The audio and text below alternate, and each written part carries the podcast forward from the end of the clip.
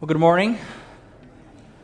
Um, if you're joining us today for the first time, uh, we're currently in a series on the Apostle Paul's first letter to the Corinth, church at Corinth, um, 1 Corinthians. Now, the subtitle for this uh, series is The Gospel for a Messy Church. Now, I, I really think this is a great subtitle. If you're familiar with the book of 1 Corinthians, you would know that the word messy, you know, it's a great description of the church at Corinth. In this letter to this young church, Paul's addressing a whole host of messy sins that were occurring within the church, threatening to destroy the church from within and destroy its witness. And so, in our passage this morning, Paul's going to tackle a pretty big sin uh, the sin of sexual immorality. Corinth was a city that idolized sex. The chief god at Corinth, or goddess in this case, was Aphrodite. From Greek mythology, you may remember Aphrodite as the goddess of love. But this is not love in the Christian sense, but love in the pursuit of pleasure and self fulfillment. In Corinth, there were three temples dedicated to the worship of Aphrodite. Not only that, her image uh, appeared on the coins of the day. So at the temples of Aphrodite, um, there would be upwards of a thousand women, prostitutes, that would come out in the evening to lure the shipmasters to spend all of their money on their services. And so, as a result of the influence of Aphrodite and the worship of her, Corinth was a city that, that celebrated sexual immorality. This was a culture that was the setting in which this new church was starting out. So, in our passage today, Paul is going to confront those in the church that were embracing the sexual sin of the culture in which they lived. So there were some in the church who sought to justify their sexual escapades and had brought lies uh, into their culture and, and bought into the lies in their culture. So, Paul's going to speak very clearly and directly to the church, calling them to flee sexual immorality and reminding them of the price that Christ paid on the cross to secure the redemption. Now, our present culture is not unlike that of Corinth. I don't believe I need to convince you of this. We all see it. One only has to look at the movies Hollywood's producing, the music and lyrics of today's most popular songs, the magazine racks and our grocery store aisles, and the proliferation of websites dedicated to sex. A few months ago, there was a big news story about a website named Ashley Madison. Ashley Madison was an adult website, is an adult website set up to facilitate a married person and finding another married person nearby to have a hidden affair with. This website was hacked into, and the personal data of, get this, 37 million accounts was available for all to see. 37 million people set up an account to, to uh, this Ashley Madison website to seek an affair.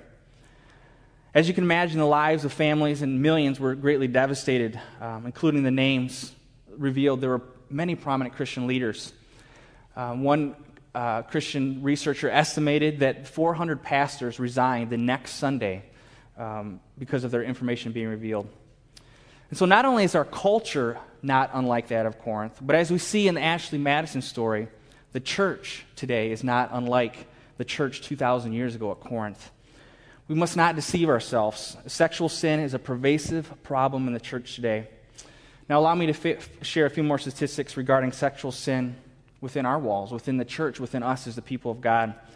According to a survey conducted by Barna Group in 2014, if you can show the next slide, um, they did a survey of 400 Christian men. And here's what they found of men ages 18 to 30, 77% look at pornography at least monthly, three out of four. 36% view pornography at least daily, and 32% admit being addicted to pornography. These are Christian men that were surveyed within the church. So, as you can see, this is a problem not just for our culture, but a problem that we have. Now, the next slide um, goes on to a different demographic Christian men ages 31 to 49. 77% looked at pornography while at work in the past three months. 64% admitted to viewing pornography at least once a month, and 18% admitted being addicted to pornography. So, as you can see, this problem of sexual sin is not just outside in the culture, but it's in within the church that we're struggling with. And so, Paul is going to speak to that this morning. So, my goal this morning is really to apply God's word to those within the church, you and I. Pointing the finger at the culture and blaming it won't do us any good, especially when those within the church are living with the same hidden sexual sin as those that's outside the church. If we don't allow the gospel to penetrate the hidden areas of sin in our lives, what hope will we have to offer to a culture that's full of sexual refugees, people that are desperately broken and looking, broken and looking for hope? No, the reality is I became a pastor because I believe the gospel is the only thing that has a power to truly transform any area of brokenness that we have as humans. If the statistics are correct, there are likely dozens of people here today that are sexually broken. Now, with all my heart, I believe Jesus and the message of the gospel is the one thing that can save us, the one thing that can sever this roots of sexual addiction and sin. So, as I start my message this morning, I want to begin with the hope of the gospel. Now, the reality, I believe there's many here this morning who have been living a hidden life of sexual sin for years, maybe even decades. Now, you've tried quitting, but have given up hope that you can. The feelings of guilt and shame have seemingly disappeared, and you found a way to rationalize your use of pornography or whatever hidden sexual sin you engage. You've tried countless times to stop, but at this point you've given up. If this describes you, I too have experienced these feelings. Now, imagine this is going to shock many, but here it goes. Um, I regularly viewed pornography for many years, beginning in college and continuing to the early years of my marriage. Now, I know this is not the type of confession that you hear often from one of your pastors, if ever at all. But I freely conf- confess this to you this morning for two reasons. First, the bondage and power of sexual sin is not something we're going to defeat by tiptoeing around the issue. We have to get real about it. When Pastor Gary asked me to preach for him uh, this morning, and while he was gone, I opened up and read this signed passage and thought immediately, okay, um, I guess this is the time when I'm, I need to share my story. For whatever reason, I take confidence that God orchestrated it this way. Ultimately, I knew that I couldn't preach this message and not be vulnerable. The second and more important reason I freely confess this to you is because I, feel I can offer hope. It hasn't been easy, but Jesus and his victory over sin on the cross has been the one thing that's made all the difference in my life. So, as I shared, I felt hopeless and defeated after many years of struggle. But God showed his grace in a specific moment about eight years ago. Now, the moment I'm about to describe is not going to sound like grace, but it was. The moment was when my wife, Suzanne, walked into her apartment while I was viewing pornography. As you can imagine, she was utterly devastated. But I call this terrible moment God's grace because it's what God used to bring my sin into the light. God then gave Suzanne the grace to forgive me, and He used her to challenge me to get real help. Um, it sure didn't feel like grace at the time. You know, it was incredibly painful and it rocked our marriage. But looking back, I'm so incredibly grateful for it. So, again, the second reason I freely confess this to you is to give you hope that God can bring transformation. He has in my life. Now, I call myself a recover. I, I am recovering in the sense that I will always need to be on guard against the temptation to view pornography. Now, I haven't lived perfectly in eight years since, but the hope, forgiveness, and life that the gospel offers has been my strength against temptation. It's a daily struggle to fight for a superior affection in Jesus, but the daily fight for joy and satisfaction in Christ is a single thing that helps me in, the, in most of my temptations, and I'm going to share more about that later. So at this time, um, let me pray for us, and I want to open God's Word here in a moment, but let's just pray that the Holy Spirit would bring the conviction needed and bring the hope that we in the gospel as we talk about this difficult sin. Will you pray with me?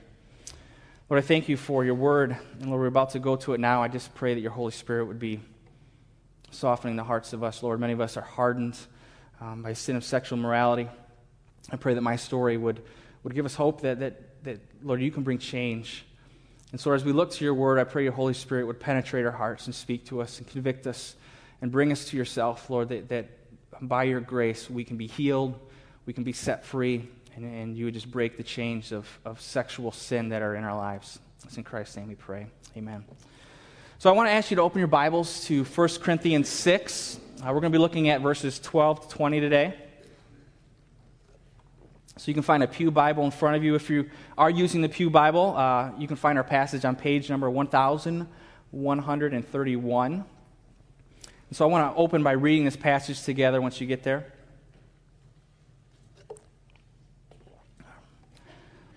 Let's read God's word together. Verse 12.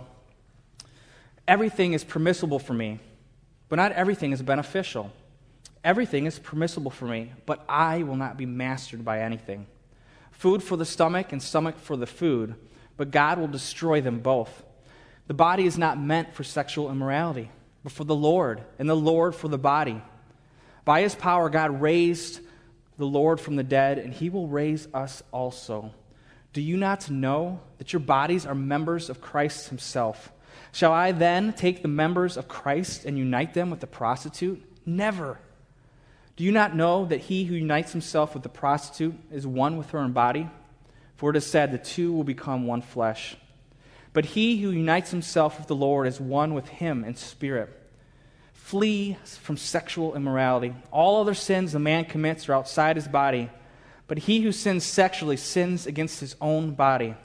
Do you not know that your body is a temple of the Holy Spirit who is in you, whom you have received from God? You are not your own, you were bought at a price. Therefore, honor God with your body. So let's walk through this text and examine what Paul's trying to say to us. We're going to start, obviously, from the beginning. Let's look at, take a close look at verses 12 and 13. Now, in these two verses, Paul begins by quoting um, a few Corinthian slogans that were be, being used by those in the church. Now, you know what a slogan is, right? A slogan's a memorable, a catchy phrase that has the ability to communicate something. Some famous advertising slogans that I'm sure all of you know are finger licking good, KFC, or I'm loving it, McDonald's, or have it your way, Burger King. Now, slogans are short, they're memorable, but they have ability to communicate something much beyond the few words by themselves. And so, those in the church at Corinth were using a few slogans as rallying cries to justify their sexual immorality. So, in these first verses, Paul sought to show the terrible abuse of living according to such slogans. Now, the first slogan verse 12, Paul quotes twice Everything is permissible to me, or as another translation puts it, I have the right to do anything. So, in, in response to this slogan, Paul says, in essence, hold up. Everything is not permissible to you. You do not have the right to do anything. Paul's exact words in retort are, but not everything is beneficial. For the second one, he responds, but I will not be mastered by anything. Paul was attempting to pick apart these, the abuse and error of these slogans with truth. Essentially, he's saying, You may think you, you can do whatever you want, but some things are very unbeneficial to you. And if you do them, you will become mastered or enslaved by them. And this is exactly what sin does it enslaves you. Jesus said in, John 8 24, Everyone who practices sin is a slave to sin. So, Paul wanted the church at Corinth to know that if you seek to live by these slogans and continue to use them to justify your immorality, then in the end, you become enslaved and dominated by the very sin you are justifying. Now, we too have our slogans, don't we? In our day, um, we have slogans to justify our sexual immorality and sexual sin. I didn't live in this time, but in the 60s, during the sexual revolution, there was a motto that said, If it feels good, do it. Does anybody remember this motto? You don't have to raise your hand or date yourself, or even worse, implicate yourself with this motto. But this motto was born out of the so called free love movement of the 60s. The motto was coined specifically to promote sex outside of marriage. Now, for the youth of today, there's a slogan popularized by a rapper named Drake. Um, you may have heard of it. In one of his songs, he uses the slogan YOLO, uh, meaning you only live once. Now, the idea of YOLO is, is, is, is to party, it's live it up because you only live once. Do what you want. Now, lastly, another slogan that's been popularized recently to justify sexual immorality is a slogan that says, What happens in Vegas stays in Vegas. So, as, you, so as, as if you can leave the effects of your sin filled week, weekend in Vegas when you come home. Uh, too bad it doesn't work that way. So, the principle that Paul is seeking to confront in these opening verses is that you may try to justify your sexual sin and come up with ways to excuse it via slogans or whatever else, but in the end, you're living a lie, and your sin will eventually enslave and master you. So, Paul goes on at the end of verse 13 to say what God designed our bodies to be used for. He says, the body is not meant for sexual immorality, but for the Lord, and the Lord for the body. The way we use our bodies matter. God gave us bodies so that we might glorify Him. Our bodies are for the Lord and to be used to serve Him. So in verse 14, Paul goes on to say, By His power, God raised the Lord from the dead, and He will raise us also. Paul's saying here in this verse that Jesus' bodily resurrection signifies the importance of our bodies in eternity. Just as the Lord raised Jesus bodily from the dead, we too will experience a bodily resurrection one day. So our bodies matter. Our bodies are eternal. They're not a shell in which you can do as you please, but are used to, be, to glorify God. So as we move on, let's look at verses 6, 15, 16, and 17. In these verses, Paul's going to remind the Corinthians of a weighty and beautiful doctrine, the doctrine of our union with Christ. Um, in his letters, Paul speaks very, very often this idea that we are united and we're made one in Christ. And so, union, was a, union in Christ, it's a deep um, and rich theological concept. But the essence is this when you become a believer, God unites you to Christ so closely that everything that, is done, in, that, G, done, that God has done in Jesus, He gives to us because of what Christ is it, because Christ lives in us. Because of our union with Christ, Paul was outraged that the Corinthians were united sexually with a prostitute. Listen to how Paul describes it in verse 15. Do you not know that your bodies are members of Christ himself? Shall I then take the members of Christ and unite them with a prostitute? Never. Do you not know that he who unites himself with a prostitute is one with her in body? For it is said, the two will become one flesh. But he who unites himself with the Lord is one with him in spirit. We live in a culture today that makes sex into a transaction, a transaction that supposedly has no effect on either party when it is engaged in. The Bible teaches something radically different. In the Bible, in the act of sex, there's a remarkable and seemingly unexplainable union in which the Bible says, as we have in verse 16, two become one flesh. Sex isn't a trivial transaction as our culture would have you believe. This is the main reason God created sex to be something that is reserved for the covenant of marriage. Now, I like how one commentator puts it. Because sex reflects the most intimate of interpersonal relationships among humans, it should be reserved for the most permanent of personal interpersonal commitments. So, in light of the truth of God's design that sex be reserved for marriage alone, Paul was outraged that the Corinthians were engaging in sex with prostitutes. It is because of the two becoming one flesh that, that occurs in sex that is what makes sexual sin so different than other sins that we might commit. Paul highlights this in verse 18. All other sins a man commits are outside of his body, but he who sins sexually sins against his own body. So, as we look also in verse 18, the beginning, Paul makes it crystal clear what needs to be done at this point. So, in the strongest way, and with the most possible force Paul can, can do in his language, he says, Flee. Flee sexual immorality. Run. Get away. Get as far away as you possibly can from this. Don't dabble with it. Get away. Run. Obviously, there's an urgency in Paul's commands here. You know, why, why such an urgency? Because Paul knows. Paul knows that continuing in such sin is going to kill you spiritually. And in the end, if there's no repentance for the ongoing sexual sin, it will separate you eternally from God. It is because of this that Paul gives this urgent command to flee sexual immorality here in verse 18. Now, suppose that Paul's words about sexual immorality stop here at verse 18 with this command flee sexual immorality. Suppose these are the final words Paul leaves us with in regards to stopping sexual immorality. Now, it seems quite clear what we need to do, right? We should be able to take it from here, right? If you're living in sexual sin, whether it be prostitutes in Paul's day or, or viewing pornography in our day, God's word tells us to stop, so we should. Easy enough, right? Or is it? Now, someone who's wrestled with pornography for years, the message to flee sexual morality, while true and right, it just wasn't enough. As hard as I tried, I just couldn't stop it. Sure, there'd be times when I mustered up enough strength to stop for a few weeks, but then I would have a bad day, lose the will to fight, and turn back to it. Now, the point I'm trying to make here is that the, is that the law to flee sexual morality is not able to keep you from sinning. The law, which is any command that says don't do something, has zero power to set you free from sin. The purpose of God's law is to show us that we are sinners and that we're in need of a Savior. We can't defeat sin on our own. We need the gospel, we need grace. Now, thankfully, God's word does not end in verse 18, but includes verse verses 19 and 20. So let's look at those. So, after giving the clear command to flee sexual sin, Paul goes on to say these gospel words in verse 19 Do you not know that your body is a temple of the Holy Spirit who is in you, whom you have received from God? You are not your own. You were bought at a price. Therefore, honor God with your body.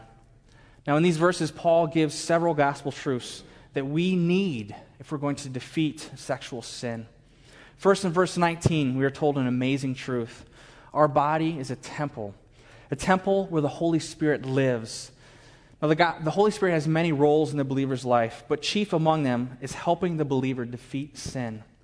Because the Holy Spirit lives within us, we should not fight sin on our own strength, but must seek the power and strength of the Holy Spirit within us to battle against sin. So this is the first truth that God that Paul wants to remind us in verse 19. You have the Spirit. You're not fighting alone. So as we go in verse 20, we're reminded of a second gospel truth. You are not your own. You were bought with a price. And what was that price? The price Paul is referring to is the precious blood of Jesus, shed on the cross for the payment of our sin. Your sin and my sin. The Bible says, while we were yet sinners, while we were at our very worst, Christ died for us. This is the heart of the gospel. God redeems us. He pays the price by giving up the life of his very son out of love for our rescue. And so, this news, this message of love and grace, is the only thing that has the power to break the chains of sin. So, upon reminding us of the gospel truths of the Holy Spirit, within us and the price that Jesus paid on the cross, Paul concludes by reminding us of the ultimate purpose for which we live. He says at the end of verse 20, Therefore, glorify God or honor God with your bodies. This is what we were made to do, to glorify God. Sexual sin, whatever form it comes in, is a direct assault on our ability and our bodies and, and on God. And something we need to flee, and we can do it in the power of the gospel. So now at this point, um, you're probably asking, what now? What, what, do I need to do? So I want to close by giving three um, very practical steps for how to fight sexual sin in the power of the gospel. Now, these three steps are the ones that have been crucial in my life in the fight against temptation to view pornography. Now, these steps, I'll be up front, they're not going to be easy. Uh, these steps are about how to, but these steps are about freedom. They're about true freedom and fighting for it. So allow me to plead with you as we finish. Don't walk away today and do nothing. No matter what you've done, God's grace is bigger and greater than the deepest of sins. As the statistics show, there's, there's, there's, there's many of us in here that are facing this battle, but God can help. So, this first step I want to look at of how, what we need to do from here is the first step that is the crucial step is step one is bring it into the light. We need to bring our sin into the light by confessing to God the Bible says in 1 John 1 9, if we confess our sins, he is faithful and just and will forgive us our sins and purify us from all unrighteousness. That's the first step. We need to come to God and confess, repent, tell him of what is done, what we've done. He knows already, but we need to take that step to confess to him as the Bible calls us to. And the good news is that his forgiveness is there for us. Now, after you have confessed to God, you must take another step. Um, you must take a step that may even seem like a harder step, but it's the confession to another person. It's a confession to your spouse or to your parents or someone else who can help you. The Bible says in James 5:16, "Therefore confess your sins to each other and pray for each other so that you may be healed." The prayer of a righteous man is powerful and effective. Now here's the truth. You can't defeat pornography addiction or any other sin on your own. I know I've tried for many years. You must bring sin to the light. This may seem completely unbearable. You may think, that is impossible. You, you don't know what I've done. I can't do it. Now remember, if you are a believer in Christ, you have the Spirit living within you. Pray for the Holy Spirit to give you strength to come clean.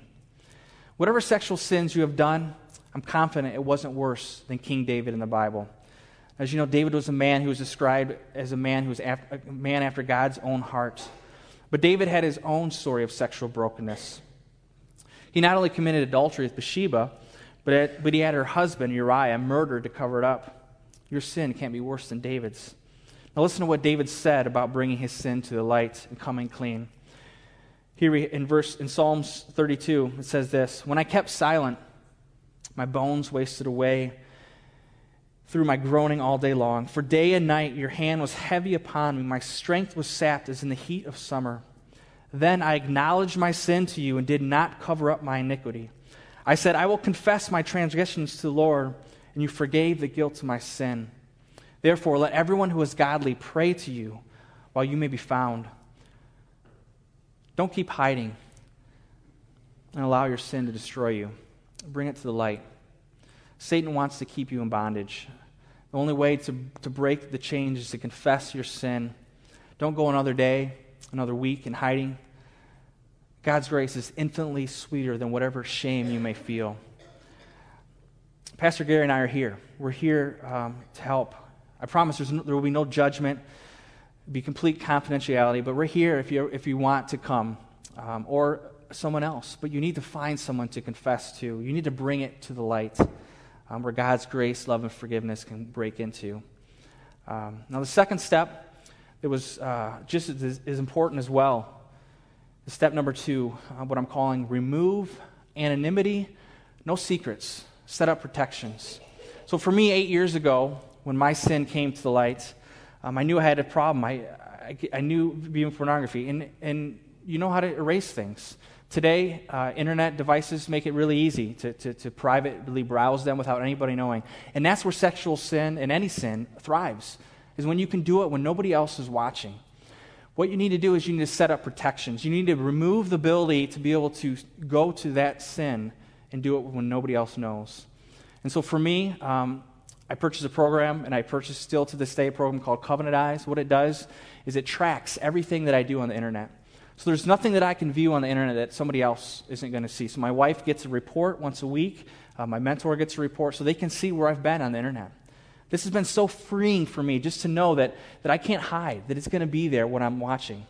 Now, the advent of smartphones and tablets have made it harder to use software like this. Ultimately, you need to set up and block your, your phone or your tablet from ability to be able to load other programs. You need to have a password that somebody else has because you can use other browsers and things like that. If you'd like help, I can help set that up. But here's the thing you need to remove that hidden thing. You can't allow yourself to have that. Um, a few weeks ago, we did a, a workshop for parents um, on how to protect your kids from the internet. Research shows that kids today, um, the average age of kids encountering internet pornography, age 11. Some research says actually age 8. And so we talked about what it means to set up these filters and things to protect your kids. Parents, um, I'll be honest with you. If you have a teenage son, I remember what it was like. If you have no protection on your computers or on their smartphones or devices, I'm not a betting man, but if I had to bet, um, internet pornography is likely hooking them. And so, if you love your child, if you love your kid as a parent, you need to make sure that you are safeguarding them, you're talking with them about these things, and you're making sure that they can't hide and go in secret. Kids these days, they know how to erase things, they know how to, to browse when nobody's watching. And the temptation is too great. So, as a parent, we need to, to learn what is the ways to safeguard our kids. And as fathers, we need to do that as well. And spouses, we can help each other. My wife helps me in this as well to know what we're viewing, viewing so we can't hide. We need to remove the anonymity. So, this last step is the most important step, step number three in the battle for freedom. So, you can have the best accountability partners, the best internet filters in place. But you need more than outward protections. You need really a new heart. So, this next step is the key to cultivating a new heart, and it's a step I'm calling fight. Fight for a superior affection in Christ. So, what do I mean by this? Here's the deal all humans, beings, are wired to pursue pleasure. That's how God made us. Everyone is created and wired to pursue joy. The question is, what joy are we pursuing? In whom or in what are we seeking to find joy and happiness in? Now, pornography lies to you. It can't deliver the joy and happiness that you are seeking. It leaves you empty, broken, and alone. We were made to find our joy in God alone. So, in the battle against sexual sin, you must fight for a superior joy. You must fight for Christ. Make Jesus your greatest pursuit. Pursue joy in Him. Immerse yourself in the message of the gospel. Preach the gospel to yourself. Know who you are. Know your identity in Christ. Jesus is better. Jesus is way better than whatever sin offers you. Jesus offers an eternal joy, happiness, and peace that infinitely and far outweighs the fleeting promises of sexual sin and pornography. So fight for a superior affection, fight for joy in Christ, come to Christ, and remember what he has accomplished on the cross for you. He's already paid the price for your sin, he's paid for it on the cross. Remember that. Remember what he's done. And so those are the steps Bring your sin into the light. Remove anonymity, no more hiding, no more secrets, and fight for joy in Christ. Fight for a superior joy. Now, I don't know what God's doing in your heart right now, but if He's speaking to you, I want to encourage you to listen to Him. Take the steps He is impressing on your heart to now. It's not going to be easy, but there likely be there likely will be temporary pain and coming clean when you bring your sin to light, but it's so worth it. It's so worth it living in the bondage of sexual sin. In Christ and the gospel, we can find strength and the hope that we need in this battle. Let me close by reading again the gospel truths that we need if we're going to defeat sexual morality. Let's look at, let me read again verses 19 and 20 of 1 Corinthians, and we'll close in prayer. Do you not know that your body is the temple of the Holy Spirit, who is in you, whom you have received from God? You are not your own, you were bought at a price. Therefore, honor and glorify God with your body. Will you pray with me? God, we need you. And I just pray, Lord, my cry my heart, like my, my, what I want so badly is, is for you to break the sins and sexual sins that exist in this room today. Lord, I know the feeling of living in that for many years, hiding it from my spouse. It ate me alive. Lord, I thank you for the freedom that, that you have provided and, and daily provide. And I pray for those here that may be um, in bondage to it, that are hiding that you would give them the courage to um, come to you, to come clean. Lord, they wouldn't live in this. Lord, it's one day, whether it be this week or, or when we die, it's going to be revealed. I pray that we do it now, that we wouldn't wait. Lord, that we wouldn't wait. And so, um, thank you for your word and your reminder to flee. And we pray for the power of the gospel and to remember that we've been bought with a price. Um, thank you for the price that you gave Jesus for us, that we can be rescued and set free. It's in Christ's name we pray. Amen.